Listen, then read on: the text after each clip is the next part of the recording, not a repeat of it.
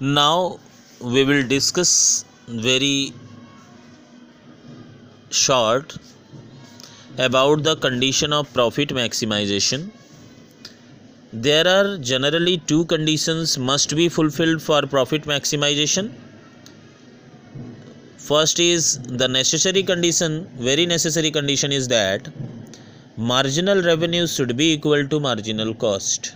That is mr is equal to mc the next is uh, the sufficient condition is that mc curve should intersect marginal revenue curve from below.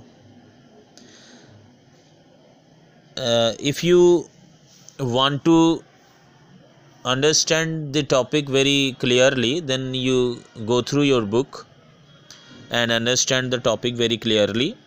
And uh, also connect with the drawing also connect with the graph which is given in the book. So please consult. Next one is shutdown condition. Even if profit is maximized maximum profit may be positive zero or negative. When the profit is negative the firm losses. In the short run even if the firm losses it will continue production so long as the amount of loss is less than the total fixed cost of the firm.